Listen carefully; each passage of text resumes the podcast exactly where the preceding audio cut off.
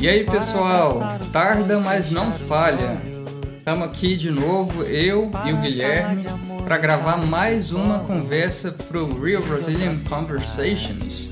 É e aí, isso aí. Guilherme? Como é que vai, cara? Tudo bom? Tudo bem, velho? Só tô morrendo de frio, cara. Ah, é, tamo no inverno aqui, né, bicho? Isso, estamos no inverno brasileiro e a gente mora na região sudeste. É, de vez em quando faz bastante frio aqui. Faz, faz frio. Inclusive lá em casa faz frio demais, cara. Lá em casa não pega sol, sabe? Uhum. Pega sol só em um- uma parte do dia. Geralmente no inverno também o sol tá mais fraco. É, aqui, no, no meu caso, nosso apartamento pega sol, sol da manhã, que não é muito forte. É, Depois, tipo assim, não pega sol nenhum. depois já era. Depois já era. Bom, vamos lá, cara. É sobre o que, que a gente vai conversar hoje. Então, cara, é, a gente ficou de dar um feedback a respeito da Copa do Mundo, né? Uhum. E a gente deve fazer uma pequena introdução também sobre um período importantíssimo que vai se iniciar agora. Na verdade, já se iniciou praticamente, né? Uhum. Mas é, a gente vai dar algum det- alguns detalhes, que é as eleições de 2018, né? Exatamente, eleições para presidente, governador, deputado e senador. Ó, Vamos lá. até rimou. Vamos lá então, mas primeiro a Copa. Isso. Cara, o Brasil não ganhou a Copa. Que decepção, hein, cara? Ah, eu já esperava que talvez não ia ganhar. É, você tava, não tava tão confiante assim, não? Não, principalmente depois que eu vi o tanto que a seleção da Bélgica tava, ganhando- tava jogando bem. É, eu acho que o Brasil mostrou assim que não tava com tanta força. Quando jogou, eu acho que até ali no primeiro jogo com a Suíça, que empatou, né? Uhum. Depois teve um pouquinho de dificuldade de ganhar da Costa Rica, eu já não senti tanta confiança. E Uhum. tiveram alguns erros, né, cara, que prejudicaram demais o Brasil contra a Bélgica, né? Então, gol contra, alguns chutes que não realmente não entraram. Acho que isso tudo contribuiu para que o Brasil não ter conseguido passar de fase, né? Uhum. Infelizmente não conseguiu, mas eu acho que tivemos uma representação bem justa no final, que foi a França, né? Uhum. Então, acho que na verdade a França representou bem e realmente o melhor venceu. Uhum, com certeza. Cara, eu confesso que eu tava torcendo pra Croácia. Eu também estava torcendo para a Croácia. Porque eu queria que uma seleção que nunca tinha ganhado a Copa ganhasse, né? Mas, É, o emocional ali no finalzinho falou mais alto. Eu acho que eles perderam um pouco do controle, né? aham, Embora eu também acredite que os erros da arbitragem no começo do jogo favoreceram um pouco a França, cara. E sim. aí depois acabou que o restante do jogo foi do mais domínio emocional mesmo. É. Mas a gente tem que reconhecer, o time da França tava muito bom. Aquele carinha lá que eu esqueci o nome, Mbappé? M- é, Mbappé, ele tá jogando demais e o cara tem só 19 anos. Exato. O cara é um monstro, no bom sentido, né? Quando a gente fala monstro assim, quer dizer que o cara é forte pra caramba, Corre muito rápido. corre muito e é novinho, cara. É, ele, é, ele é promessa aí pro futebol agora nas próximas, pelo menos na próxima década, né, cara? Dizem que ele vai ser o jogador, vai quebrar o recorde de jogador, tipo assim, vendido mais caro. Eu acredito que isso pode acontecer também. É, vamos ver. Vamos ver. Bom, mas voltando um pouquinho antes na Copa, o Brasil ele não estava encantando muito, mas estava vencendo os jogos e conseguiu chegar até as quartas. Isso. Já foi uma posição muito boa, né? Porque se o Brasil não passasse nem das fase, da fase de grupos, ia ser uma decepção bem maior, né? Com certeza. Com certeza. Aí seria o mico da Copa, né? Cara, eu até acho que o Brasil poderia ter passado da Bélgica, porque teve chance. É, ele assustou bastante no começo. A Bélgica tava bem pra trás, assim, com medo, né? Podia ter aproveitado mais, né? Eu, eu acho. Sim, e eu acho que houve um erro da arbitragem num pênalti que não foi marcado. Uhum. É, há controvérsias, mas assim. O Uma... Gabriel Jesus, né? Não, acho que foi no Neymar, Foi no cara. Neymar? Ah, tá, no Neymar. Sei qual foi o lance. Uma coisa que está muito controversa também é a atuação do Neymar na Copa, porque ele era o jogador de referência do time do Brasil e assim ele tomou certas atitudes que, na minha opinião, prejudicaram o Brasil inteiro como time. Por exemplo, ficar é, simulando demais falta e tal, tirou toda a credibilidade de quando ele sofria falta de verdade. Por Isso. exemplo, esse pênalti, eu acho que ele, ele foi puxado mesmo. Uhum. Mas ele atuou tanto, né? Fez uma dramatização tão exagerada que, tipo assim, você para e ri do cara. É.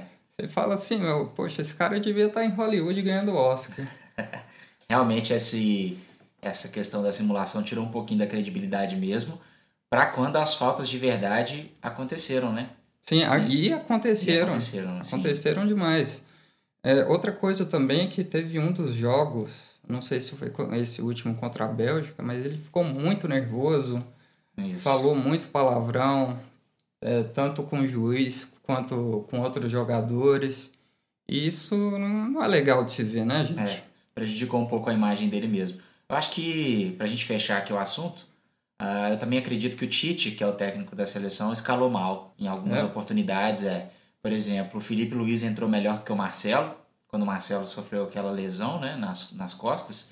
Uhum. E eu acho que ele poderia ter mantido o Felipe Luiz para dar uma segurança maior e talvez ter colocado o Marcelo em alguma outra oportunidade e tudo mais. Eu acredito também que o Douglas Costa também fez uhum. muita falta, assim... Eu ia mencionar isso, cara. Ele devia ter sido titular, né? Esse, ele foi o Gabriel cara Jesus mais... também não foi um atacante que não fez nenhum gol. Igual o Giroud da França também, né? Ganhou uhum. a Copa e não fez nenhum gol. Mas o Jesus também, acho que ele já poderia ter entrado como reserva no último jogo. O Firmino já poderia ter tido mais oportunidade. E o William também, assim, ele demorou a mostrar alguma coisa então acho que no lugar do William já deveria ter entrado Douglas Costa no começo do jogo da Bélgica também. Concordo totalmente, velho. O Douglas Costa, ele tava jogando com raça, ele tava Isso. jogando sem medo nenhum. Isso, mudou completamente o jogo. Sim, com certeza. Bom, mas. Fica de aprendizado aí, né? É, é isso aí. Alguém tem que ganhar. E dessa vez foi a França novamente. Exatamente. Parabéns aí aos franceses que nos escutam. E até a próxima Copa no Catar, né? É, no Catar. Vamos ver, né, como é que vai ser essa Copa no Catar. Vai se, ser tipo, bem legal. Se vai ser, tipo, escaldante. É, se vai ser quente, né? Uhum. Vamos lá. Beleza. Então, pessoal, é, isso foi nossa, nossas opiniões aqui, né, sobre a Copa. Ah, uma outra coisa que o pessoal falou muito sobre a Copa é que esse ano não teve música. Uma música oficial da Copa. Uhum que em 2010 e 2014 teve a música. Uhum. É, 2010 foi Shakira e 2014 foi Pitbull e outros. Hum, é, da Shakira foi realmente uma, uma música que marcou, né? Uhum. Na África do Sul, né? E na Rússia não teve música, então não sei porquê. É, eu acho que teve, até teve uma música oficial, eu não lembro agora exatamente de quem que é a música. Acho que até o Will Smith participou do, do clipe e tudo. Mas uhum. assim, não foi uma música que pegou igual a da África, por exemplo. Entendi. E para finalizar, gente, mais dois minutinhos aqui. Sempre que tem Copa no mundo, tem eleições no Brasil, né, Guilherme? é, cara, é verdade.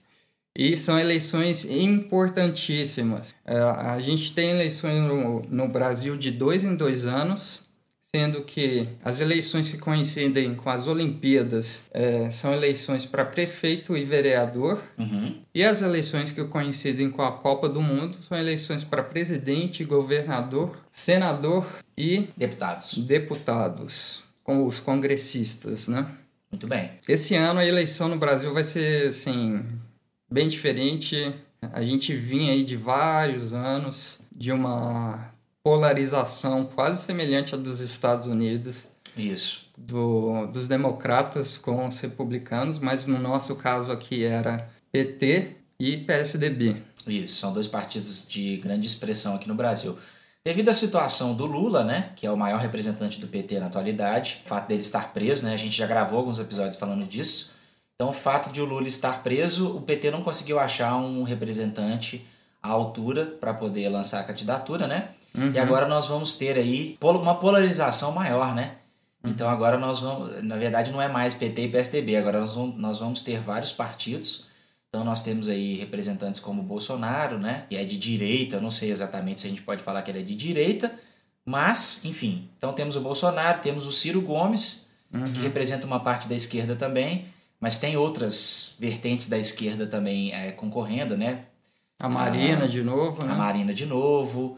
Tem o Guilherme Boulos também, né? Uhum. Lançou a candidatura também. O João Amoedo. João Amoedo, que é um libertário, né? Poxa, então, eu não sabia. Então, é, contigo. eu acho que vai ser bem interessante assim ver o debate político, embora sempre a imprensa tem aquela necessidade de, de trazer para um e para outro, né? Para dois no hum. máximo. Mas eu acredito que nós vamos ter debates bem legais esse ano. Eu acho que mais para o presidente. O restante eu acho que continua do jeito que está mesmo. A gente continua tendo políticos que estão envolvidos com corrupção que vão acabar candidatando de novo, né? Uhum. É, muita controvérsia. Por exemplo, eu tava vendo o Garotinho, no uhum. Rio de Janeiro. Ele teve um escândalos terríveis agora, recentemente. Inclusive, ele teve preso, né? Uhum. E agora foi dado um veredito que ele não poderia candidatar por causa da, da improbidade administrativa, né? Sim. E ele disse que vai recorrer, ou seja, tem cara aí que já está envolvido com corrupção há muito tempo e está concorrendo de novo para deputado, para senador e etc. Uhum. Mas uh, eu acho que o debate político no Brasil está crescendo bastante, as pessoas estão se preocupando um pouco mais uhum. com o ambiente político, né? Eu acho que isso pode ser o começo de uma transformação maior, né? Sim. Embora isso seja um processo muito lento, né? Uma vez até vi uma reportagem, não sei se na BBC, eu não me lembro exatamente, falando que um pesquisador em inglês ele diz que o Reino Unido, né, ele demorou mais de 200 anos para começar a ter uma mentalidade de menos corrupta, né? Hum. E de ter mais ética, etc. Então é um processo que é muito lento, mas eu acho que é válido começar porque tem que começar de algum lugar, né? Sim. Então vamos ver o que, que acontece aí. Em breve a gente deve atualizar o pessoal. Inclusive o pessoal é, recentemente lançou oficialmente as candidaturas, né? Os partidos aí no dia 25 do 7 dessa semana. Eles tiveram que enviar para a Justiça Eleitoral a, os dados sobre os recursos financeiros que eles vão é, usar para poder financiar a campanha, né? Uhum. Então, até agosto, a gente tem o, um limite para os partidos apresentarem o requerimento de registro das candidaturas oficiais. E aí, por aí já começa, né? 31 do 8, 31 de agosto, início da propaganda eleitoral, na rádio e na televisão. Dia 9 de setembro, a primeira parcial de, de prestação de contas. Depois, a partir do dia 22, nenhum candidato já pode ser detido ou preso, né? E aí, no mês 10, então, a gente já tem o primeiro turno das eleições no dia 7, né? E aí depois, caso seja necessário, segundo turno. Primeiro, a uhum. questão do segundo turno é quando um candidato não, não alcança a quantidade mínima de votos para poder ser eleito, né? E aí uhum. precisa fazer então uma, um segundo turno com os dois primeiros, né? Isso, exatamente. No Brasil entende-se que se a maioria não elegeu o primeiro candidato, é porque tem alguma coisa aí que talvez vai mudar a opinião do pessoal. Né? Não esteja tão claro, né? Isso, e talvez até o, o cara que ficou em segundo lugar tenha chance de ganhar. Exato. Beleza, pessoal, é isso aí. Espero que vocês tenham gostado e a gente vai acompanhando esse processo todo de eleições à medida que as coisas forem acontecendo. É isso aí. Muito obrigado a todos e até a próxima. Até a próxima. Um abraço.